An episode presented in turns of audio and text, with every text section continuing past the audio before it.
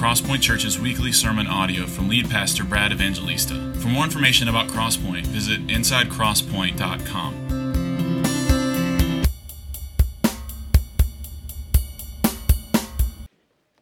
Amen. Good morning. How are you? Good to see you. If you have a Bible, open it to Hebrews chapter 2. Hebrews chapter 2 is where we are this morning. And as you're finding that, if you don't have a Bible, you can um, borrow one of the Bibles. In fact, take one of the Bibles that you, you can find in the rack in front of you. And if you're not used to looking up passages in the Bible, you can find Hebrews 2 on one of the page numbers that's listed there above. And as I just mentioned, if you don't own a Bible, let that be our gift to you. If you're new or visiting with us, we've been working through the New Testament letter of Romans. And we've taken a short break from that, and we're going to do some standalone messages from now until the end of the year. And then in January, we're going to pick back up where we left off in Romans, beginning in Romans chapter 7. So I'm really looking forward to that. But for the next few weeks, we are going to consider and stare at some standalone passages in the New Testament about the incarnation, the fact that God became man through his son Jesus. God the Son became man.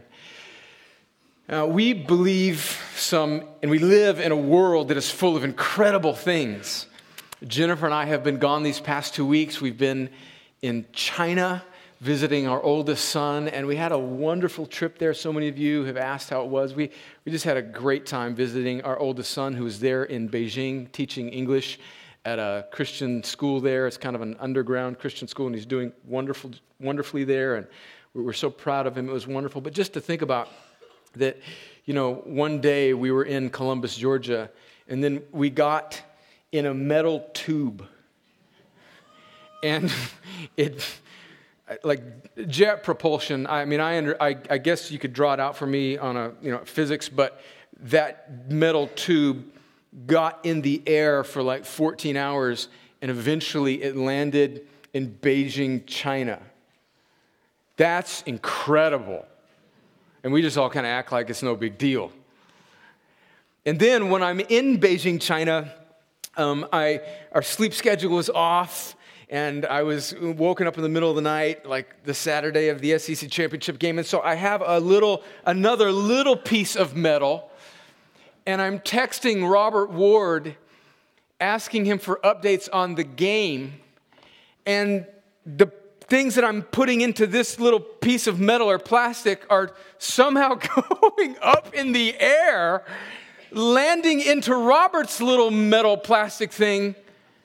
And then he's, we're communicating. Friends, that's incredible. And then yesterday in Philadelphia, Pennsylvania, Army beat Navy for the second year in a row. Now, back in my day, that wasn't so incredible, but now, that's incredible. That's incredible. Man, the sun is brighter, the birds sound better. But the fact that God became a man, nothing's more incredible. In fact, one noted historic theologian, J.I. Packer, he's a British man in his late 90s, coming to the end of his life, says in his book, Knowing God, that the incarnation, that there's nothing in the land of fiction and human stories that even approaches the wonder of the reality of the incarnation.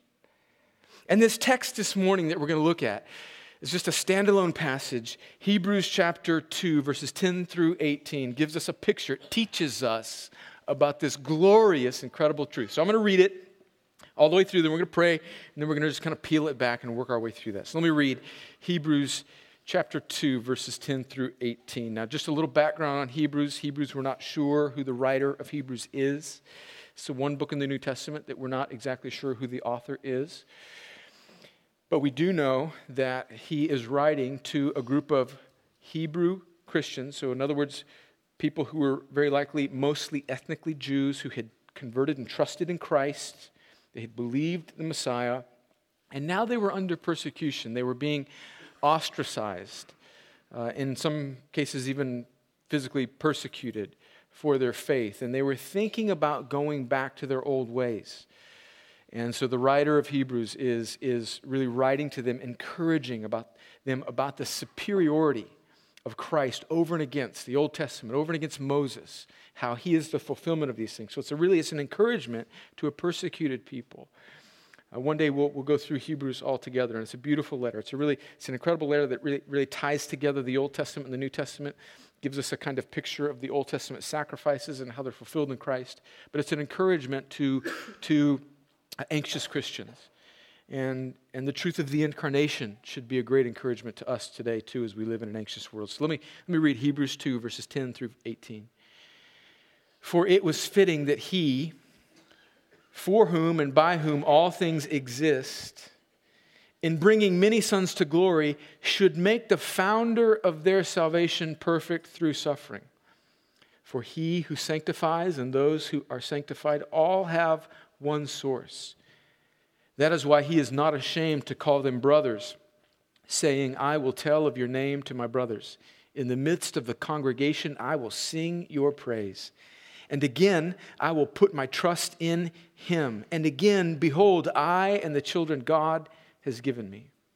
Verse 14. Since therefore the children share in flesh and blood, he himself likewise partook of the same things, that through death he might destroy the one who has the power of death, that is, the devil, and deliver all those who through fear of death were subject to lifelong slavery. For surely it is not angels that he helps, but he helps the offspring of Abraham. Therefore, he had to be made like his brothers in every respect so that he might become a merciful and faithful high priest in the service of God to make propitiation for the sins of the people. For because he himself has suffered when tempted, he is able to help those who are being tempted. So, what a passage. Let's pray. Father, as we, as we peel back this passage and attempt to explain it and understand it and respond to it. I pray that you would help us. Lord, what a privilege it is to, to gather, to sing freely. This is not a show. This is not a production. We're not trying to impress anybody. We just we need to hear from you. You are the God of the universe. You are the Alpha and the Omega. Everything exists for you. You are so transcendent and above all but yet you are immanent. You're here, you're with us, and you have condescended to, to make yourself known to us through your Son and through the word that you have given us, written by your Holy Spirit, delivered through your people through the centuries, and you've preserved it and you've allowed it to be translated faithfully into our language so that we can understand it. What a grace that is. And, and we come now not to just do religious things on Sunday morning in the South, but we come to meet you in your word. We need to hear from you. You, you in you is life and breath and being, God. You sustain us by the power of your word. And so meet us in your word. There are people in this room that need to be encouraged and and some that need to be rebuked and humbled, and others that need the scales to fall from their eyes and to see Jesus for the first time. Lord, there's a thousand things that need to happen in this room. Things that we know about and things that we're not even aware of. And Lord, we're just dependent, we're needy. Help us, meet us, meet us, Lord. Do wonderful things as we stare at your word, I pray. And do all of this, Lord, in spite of me for the glory of your name and for the good of your people, for the joy of our souls, for the salvation of the lost. Meet us in your word. Show us our merciful and faithful high priest, Jesus, God the Son, in the flesh. It's in his name we pray. Amen. So here's the question I want us to just frame our time in this passage with. And it is this why did God the Son become man? That's, that's the, the reality of the incarnation that Jesus, God the Son, the second person of the Trinity, pre existent with God, no beginning, no end. Jesus was not created, unlike some modern day cults would have you believe. He is eternally God, God the Father, God the Son, God the Holy Spirit, this triune, three in one, forever existing, forever will be, always in control.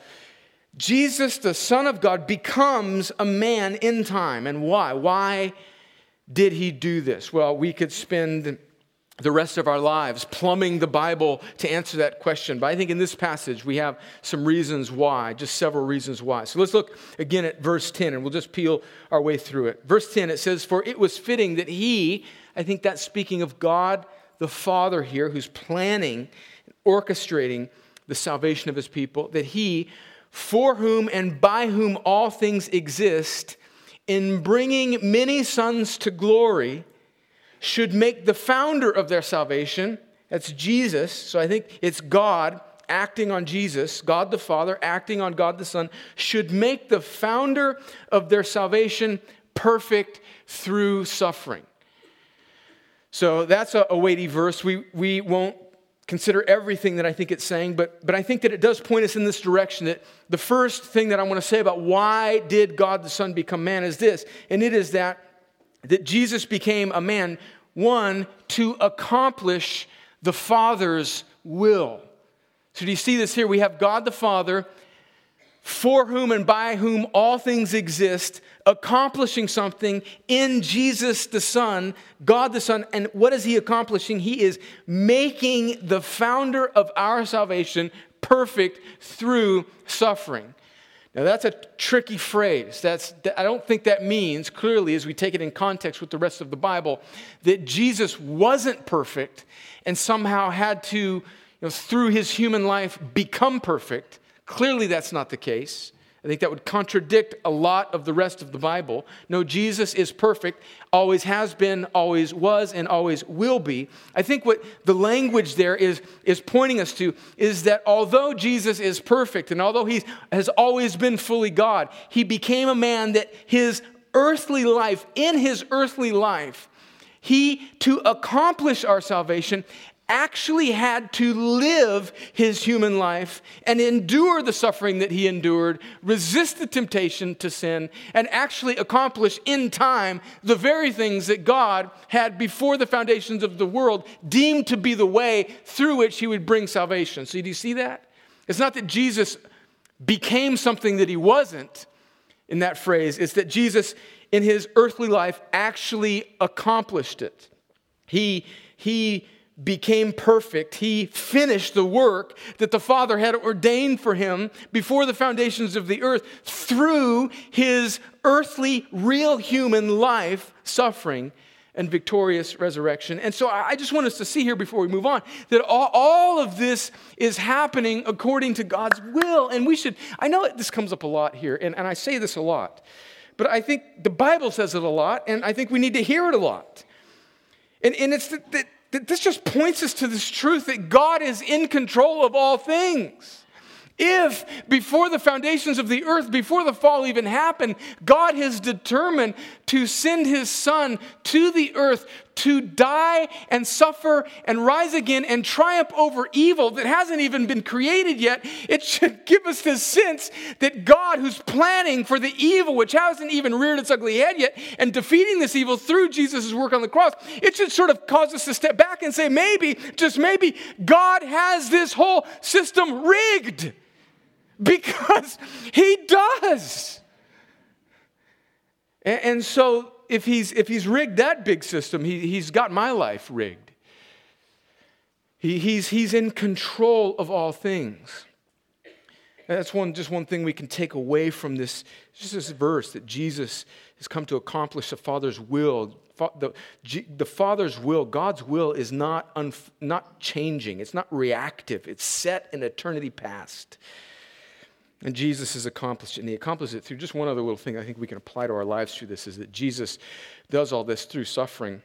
And I think that we, should, as his followers, as his people, should, should expect suffering in this, in this life. Listen to what, what the Apostle Peter says in 1 Peter chapter 4, verses starting in verse 12. He says, considering that Jesus has suffered for us, Beloved, do not be surprised at the fiery trial when it comes upon you to test you as though something strange were happening to you. But rejoice insofar as you share Christ's sufferings, that you may also rejoice and be glad when his glory is revealed. If you are insulted for the name of Christ, you're blessed because the Spirit of glory and God rests upon you. But let none of you suffer as a murderer or a thief or an evildoer or as a meddler. Yet, if anyone suffers as a Christian, let him not be ashamed, but let him glorify God in that name. For it is time for judgment to begin at the household of God. And if it begins with us, what will be the outcome for those who do not obey the gospel of God?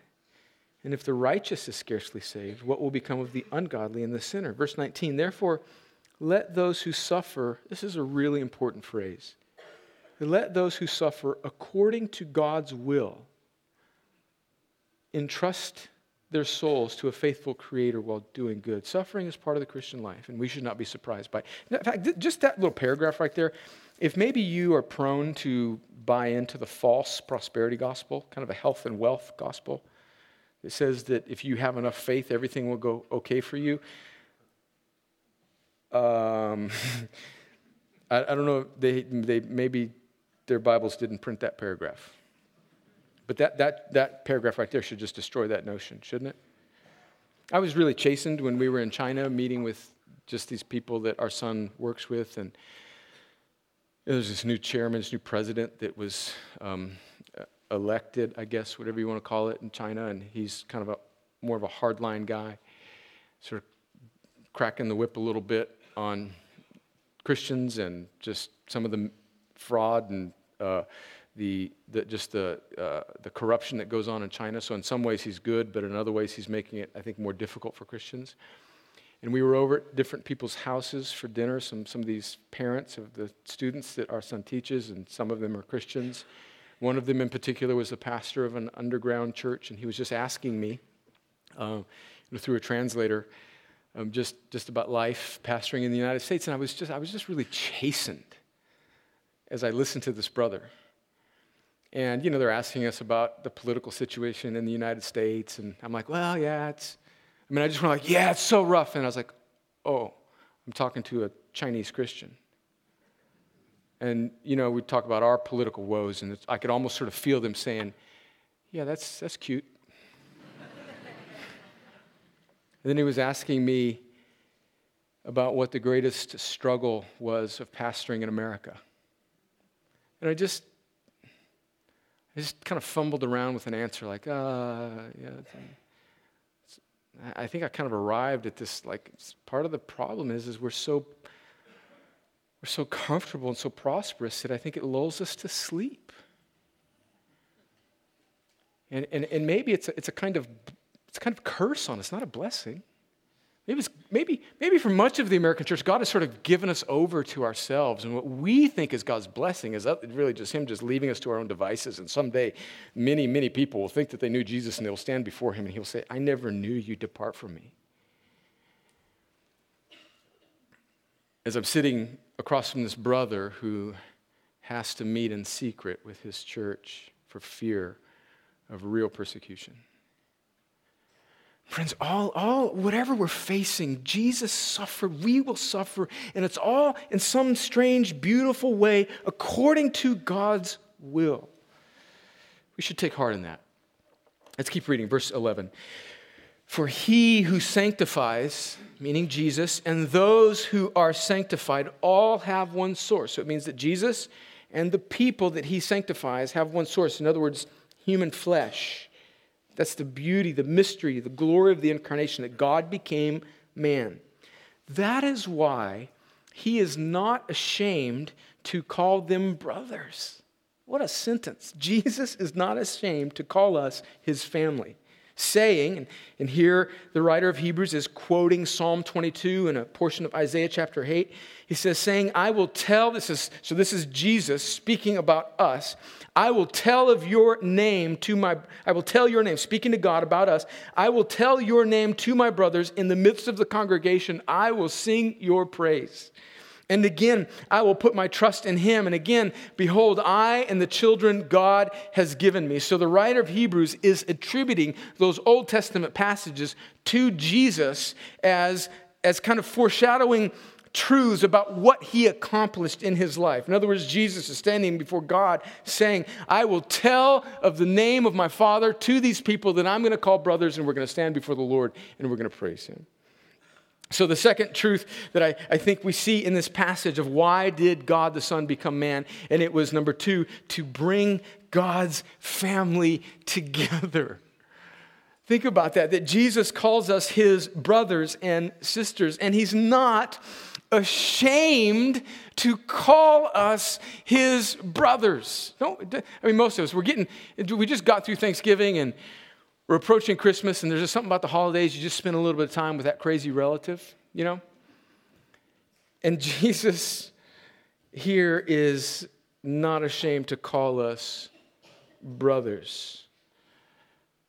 The, the creator of the universe, with all of our faults, with all of our idiosyncrasies, is calling us brothers. Just, just a quick application to how this should land on us, I think, is it just should inform us about how, how we treat other people who are different from us, but that are part of the family of God. This should, this should, I think, chasten us and encourage us to care more about our eternal family than we do about our maybe temporary political family or socioeconomic family. It, we should not be ashamed to call each other brothers. So, politically conservative person that voted for Trump, you should care more about your politically liberal brother or sister that's a Christian than you do about the rest of the people that watch Fox News with you. Politically liberal person who voted for Hillary Clinton and thinks that Trump is the worst thing in the world you should care more about your conservative Christian brother or sister than you do about your particular tribe. And, and that's not to say that we don't have discussions and hard conversations. And that's not to say that we shouldn't be good stewards of what we consider to be the best public policy for human thriving, all of that. But there just seems to be this this tension that I think has always existed in culture, but we feel it more now. And I think that if, if, if we don't just regularly beat this truth into our hearts, we will lose our voice to an onlooking world. And we will say, actually, that the Christian life is more aligned with this political thing or that political thing, rather than the prophetic word of God, which calls us above all those things. So we should be careful about what we post on Facebook. We should be careful about what we say about other groups. We, we should just be careful about our assumptions. Jesus is not ashamed to call us brothers. And just even our life at Crosspoint. I mean, I think one of the things that's so beautiful about Crosspoint, we've been a church now for 12 and a half years, and this spring we will celebrate our 13th anniversary as a church. And God has been abundantly gracious to us. And Lord willing, we'll send out a group of people to plant another church that will be a wonderful gospel saturated community in our city for the work of the gospel. And, and there's this, I think there's this wonderful feeling here at Crosspoint, a kind of warm, familial feeling, which is great. But with families, even that are close and good and healthy, they have to guard themselves against being insular and just being satisfied with being part of a, of a, neat place. And so let's just remember, let's just have our head on a swivel each time we come into this building, each time we gather. Let's just not sit by the people that we always sit by or talk to the people that we always talk to, but let's have our head on a swivel for those that God may be bringing in to, to be his brothers, to be Jesus' brothers and sisters. And let's be part of the means of God's grace by which we are used by Him to bring God's family together. So here's an assignment before you leave this room today. Man, just, just find somebody that you don't know, somebody that maybe walked into this room and they, they just, nobody said hello to them, not because of any intentional thing. Nobody, nobody has any bad intentions, I don't think, but maybe just somebody's here and they feel lonely and they're intimidated by this crowd and it took a lot for them to get here And maybe if they leave this building without somebody just kind of giving them a hug, and, and, and now if you're a young lieutenant or a young soldier and it's a good looking girl that you want to, no, I'm not talking about that. but maybe if somebody didn't, didn't just kind of come up to them and say, hey, what's your name? I haven't, haven't met you before. Then, then potentially they could leave this place and, and because of the way we just didn't have a, our head on a swivel, just something doesn't connect with them, and, and who knows where they may go from there. Jesus is not ashamed to call us his brothers. That's a wonderful truth. Okay, let's keep going. Verses 14 and 15. Since therefore the children share in flesh and blood, he himself likewise partook of the same things, that through death he might destroy. So this is speaking about Jesus becoming a real man, partaking of the same things that we take in his life, tempted in always as we are, yet without sin, as Hebrews 4 says, that through death he might. Dis- Man, just think, just listen to the way the Bible portrays salvation. It's not being helped on how to live a more pragmatic life. That through death, he might destroy the one who has the power of death, that is the devil, and deliver all those who, through fear of death, were subject to lifelong slavery. That's a sentence. So, the third truth that I see in this text is why did God the Son become man is clearly there to destroy the devil and deliver us from slavery. But what, what are these verses saying here, verses 14 and 15, which I think are some of the sweetest in the New Testament? It's, it's saying that Jesus, well, John Owen put it this way. John Owen was a great Puritan writer back in the 1600s, and he wrote a classic book. And just the title of the book is itself a kind of beautiful truth. And here's the title of the book it is The Death of Death in the Death of Christ. And, that's really coming from this verse that Jesus defeats death. Death has died, it was defeated by the death of Christ, the death of death in the death of Christ. So, how does, how does Jesus defeat death by his death. I was thinking about this this week just to give us a kind of illustration or a picture that might help us. Think about, think about God as, and clearly He is. He's the author and He's the, he's, the, he's the captain of all things. And God has created a world that He has commanded to live and obey Him in such a way, and we have not done that. We have willfully obeyed Him. And as a consequence, to our disobedience, God has, has come up with consequences. Those consequences are death. And so he's think of it, think of it this way. Think of God as like the governor and or the captain or the king, and God is constructing a kind of jail as a punishment for disobedience against his kingship. And think of God creating, making, in fact, this is exactly what's happened. He's created a fallen angel who is the devil to be the kind of jail keeper. And, and that's an assigned position that God has given him. And this jail keeper now has the keys to the prison cell. And he is actually, even though he's evil and against God, he's actually carrying out God's will and enacting the punishment that God has ordained through the evil that he wreaks on humanity. So think of him as kind of like the, the jailkeeper with the, with the key, and he is carrying out the sentences that God has deemed would be so through our disobedience to him. And those sentences are just death, separation from God forever. And there's no way that we can pay back our penalty for that sin because our flesh is now fallen. We are unable to make ourselves right with God. And what Jesus has done is that he has become a man. God the Son becomes a man, and he lives a perfect life. So, where all of us have disobeyed him, Jesus completely obeys God in his earthly life, tempted in all ways as we are, yet without sin, and then willingly lays down his life on the cross to absorb the wrath and the punishment that is ours. And so, Jesus, because he's not just a good man, but because he's the perfect man, and because he's the eternal holy Son of God, has more than enough holiness to absorb and extinguish the life sentences of all of his people. And so, Jesus absorbs the sentence of death for all of us. And so, what does he do? He, by his glorious sinless life and victorious resurrection cancels the penalty that is ours.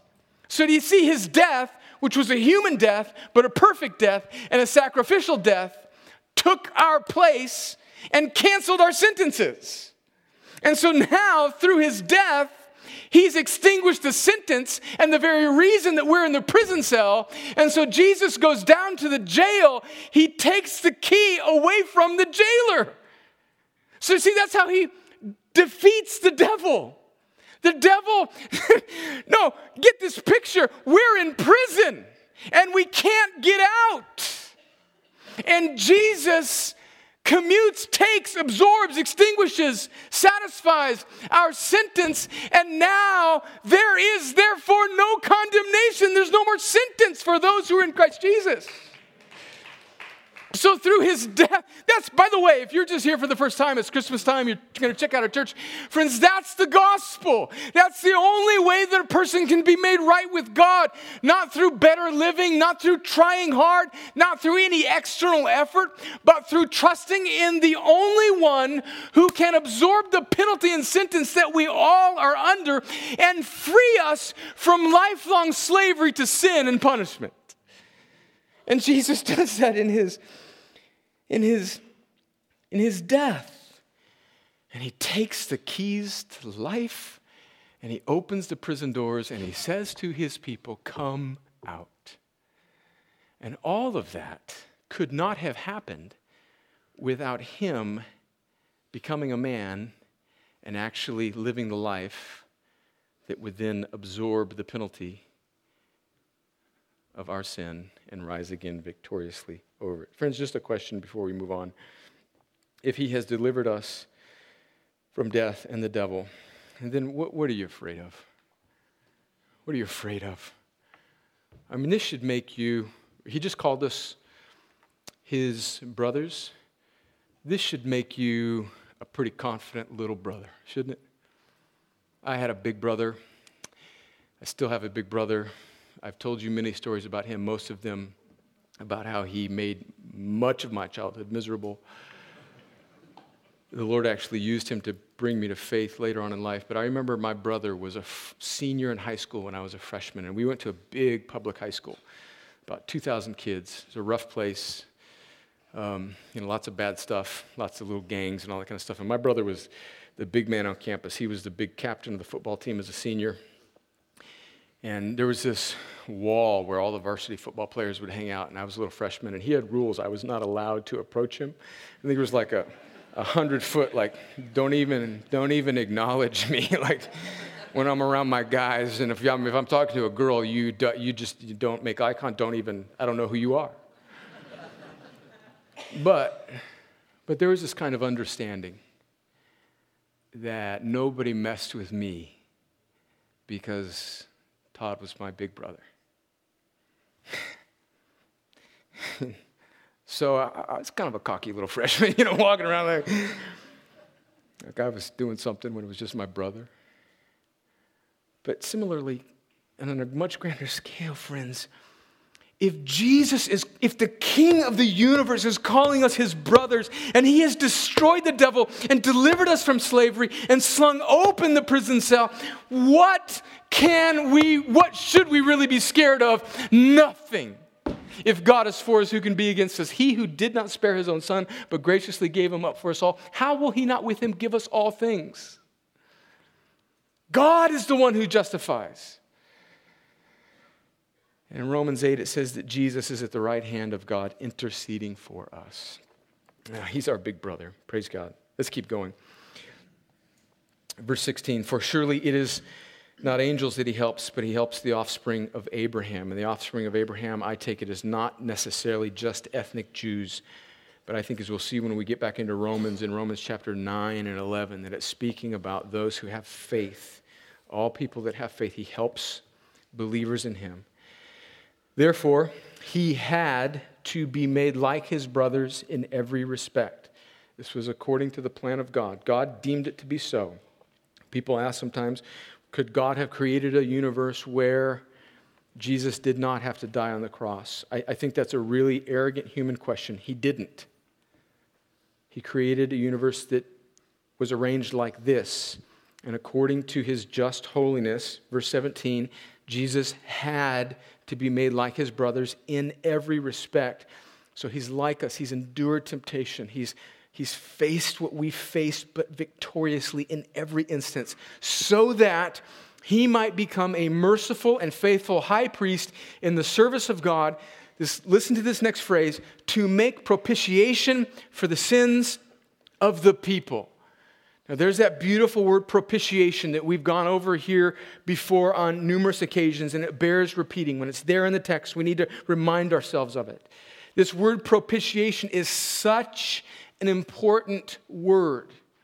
In the New Testament, this word appears in the original language several times throughout the New Testament. And sometimes, over the course of translation history, some people have decided, I think for wrong reasons, to tone this word down a little bit and, and translate it differently with this word expiation. And so, what, what is the difference between propitiation and expiation, which is these two words that sometimes we see this Greek word translated as? Expiation is the mere taking away of sin and punishment, which is clearly something that Jesus does for us. But this word propitiation, which I think is the right word to use for this original language word, is not merely the taking away of sin in an impersonal sense, but it means to satisfy, to not just take away sin, but to satisfy the wrath of God that was coming down on us. And so Jesus has not just died for our sins and taken them away in a kind of general sense. Clearly, he's done that. But he has gone further than that because our problem was deeper than that. Our problem isn't just sin. In fact, our problem isn't just the devil. Our problem is a holy God that we have all offended. The one who is carrying out the sentence is not the middle manager devil, it's the triune God. And Jesus has not only removed our sin, but he has, and this is what this word propitiation means, he has satisfied the justice of a holy God. Friends, our greatest need is not merely that we would be delivered from sin, not merely that we would be freed from the devil's clutches, but our greatest need is that we would be right with a holy God. And Jesus has done that through his work on the cross and He has made us God's children. Just think about that. Salvation is not just a, a kind of impersonal transaction, it is, it is a bringing into the family. In fact, J.I. Packer, who I mentioned at the beginning, wrote about the incarnation that it is the most incredible thing in all, even the world of fiction. There's nothing in the world of fiction that could even compare to it. J.I. Packer, in his book Knowing God, says that he could summarize the New Testament in three words. And those three words are adoption through propitiation. In other words, God makes us his children through his wrath bearing substitute on the cross, bearing the wrath of God against us and turning it into God's favor. And he could do it, had to be like that. He had to be a man. He had to feel what we feel. He had to defeat it in every respect. And as a result, he's a merciful and faithful high priest. And I end with verse 18. Well, verse, did I put number four up there? Yes, to satisfy God's wrath for us. And then verse 18 says, For because he himself has suffered when tempted, he is able to help those who are being tempted. Last point, number five. Why did God the Son become a man? So that he could help us when we are tempted. How does Jesus help us? friends, we could spend so much time, but we won't. I need to end this. Jesus helps us in so many ways. He, first of all, he, he, he fulfills the new covenant promise in the Old Testament. He gives us a new heart with new desires. So he, where we were unable to obey him before in sin, that's what it means to be in prison and lifelong slavery to a wicked heart. He enables us with a new heart. That's the mark of salvation. If you don't have new desires to some degree, you don't have a new heart. He gives us a new heart. He gives us His Word. He, he, he's preserved this for us. He gives us His Spirit that lives in us and leads us. Romans 8, we'll get to that in, in the beginning of the year. And He gives us, He gives us each other. He gives us His people. He gives us the local church to live and do life together in such a way that we help one another when we are tempted. Let me read to you just a few lines out of our, our membership covenant that we gather together when we have our member meetings once every other month, which, if you're a member of Crosspoint, I want you to, I want to encourage you to, to make those a priority in, our, in this upcoming year, to come to those. We have six of them a year. If you're, it, it'd be like having a big family dinner and not having everybody there. Just, just come to those. Come on. But listen to some of the things that we recite together in our Crosspoint Church covenant. It says that we will eagerly maintain the unity of the Spirit and the bond of peace by walking together in love and in the Spirit, by putting away all bitterness, anger, and injurious speech. In other words, we're going to we're going to live together as a local church. We're not just going to, going to see church life as showing up for a couple hours on Sunday, but we're going to strive in this busy world to live together and to speak in a way towards one another that builds one another up. We also say this we will be devoted to one another in brotherly love. With humility and gentleness, we will patiently bear with each other, forgiving, encouraging, and building one another up, exercising watchfulness over each other and admonishing one another when necessary. How does Jesus, who is the head of the body, help us when we are tempted? By putting us in the body that, that looks after one another so, so we, we, we are given this gift called the local church that is the flesh. It's the, it's the means by which verse 18 actually becomes true in our life. A few more sentences. We will seek by God's help to live carefully in this world, denying ungodliness and worldly passions.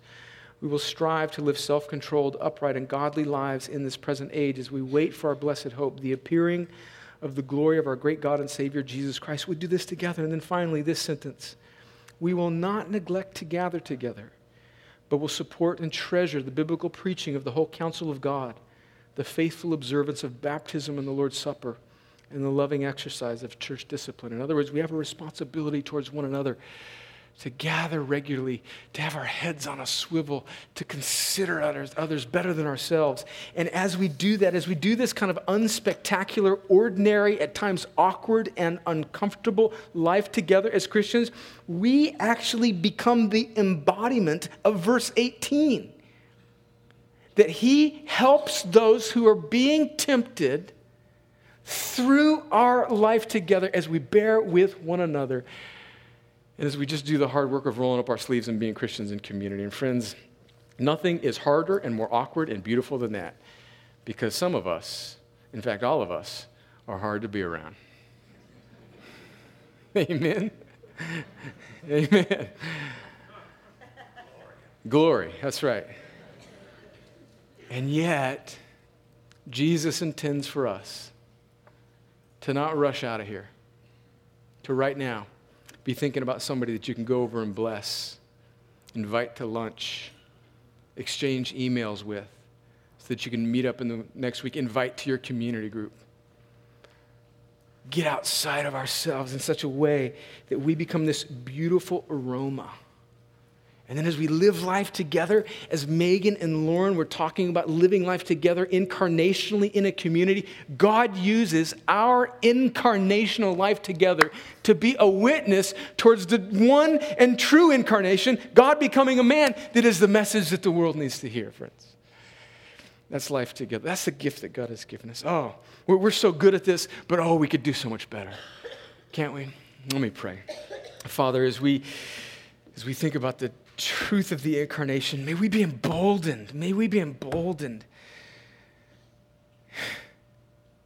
You became a man and you delivered your people from lifelong slavery in our foe, the devil. And more importantly, you delivered us from the wrath to come. You delivered us from yourself, which was our greatest need and you have brought us into a family, and you've given us the great privilege to, to, to, bear with one another and to, to be incarnational with each other so that you would encourage us, so that we can live this life in this hard world, that we can hold on to the glory of the gospel, and, and, and that we can be a kind of aroma to an onlooking world. What a privilege it is! What a privilege it is! Help us to stop moaning and whining and being selfish and help us to, to see the beauty of the incarnation and the life that it calls us to together. And may we lean forward into this, this Advent season. In Jesus' name, amen.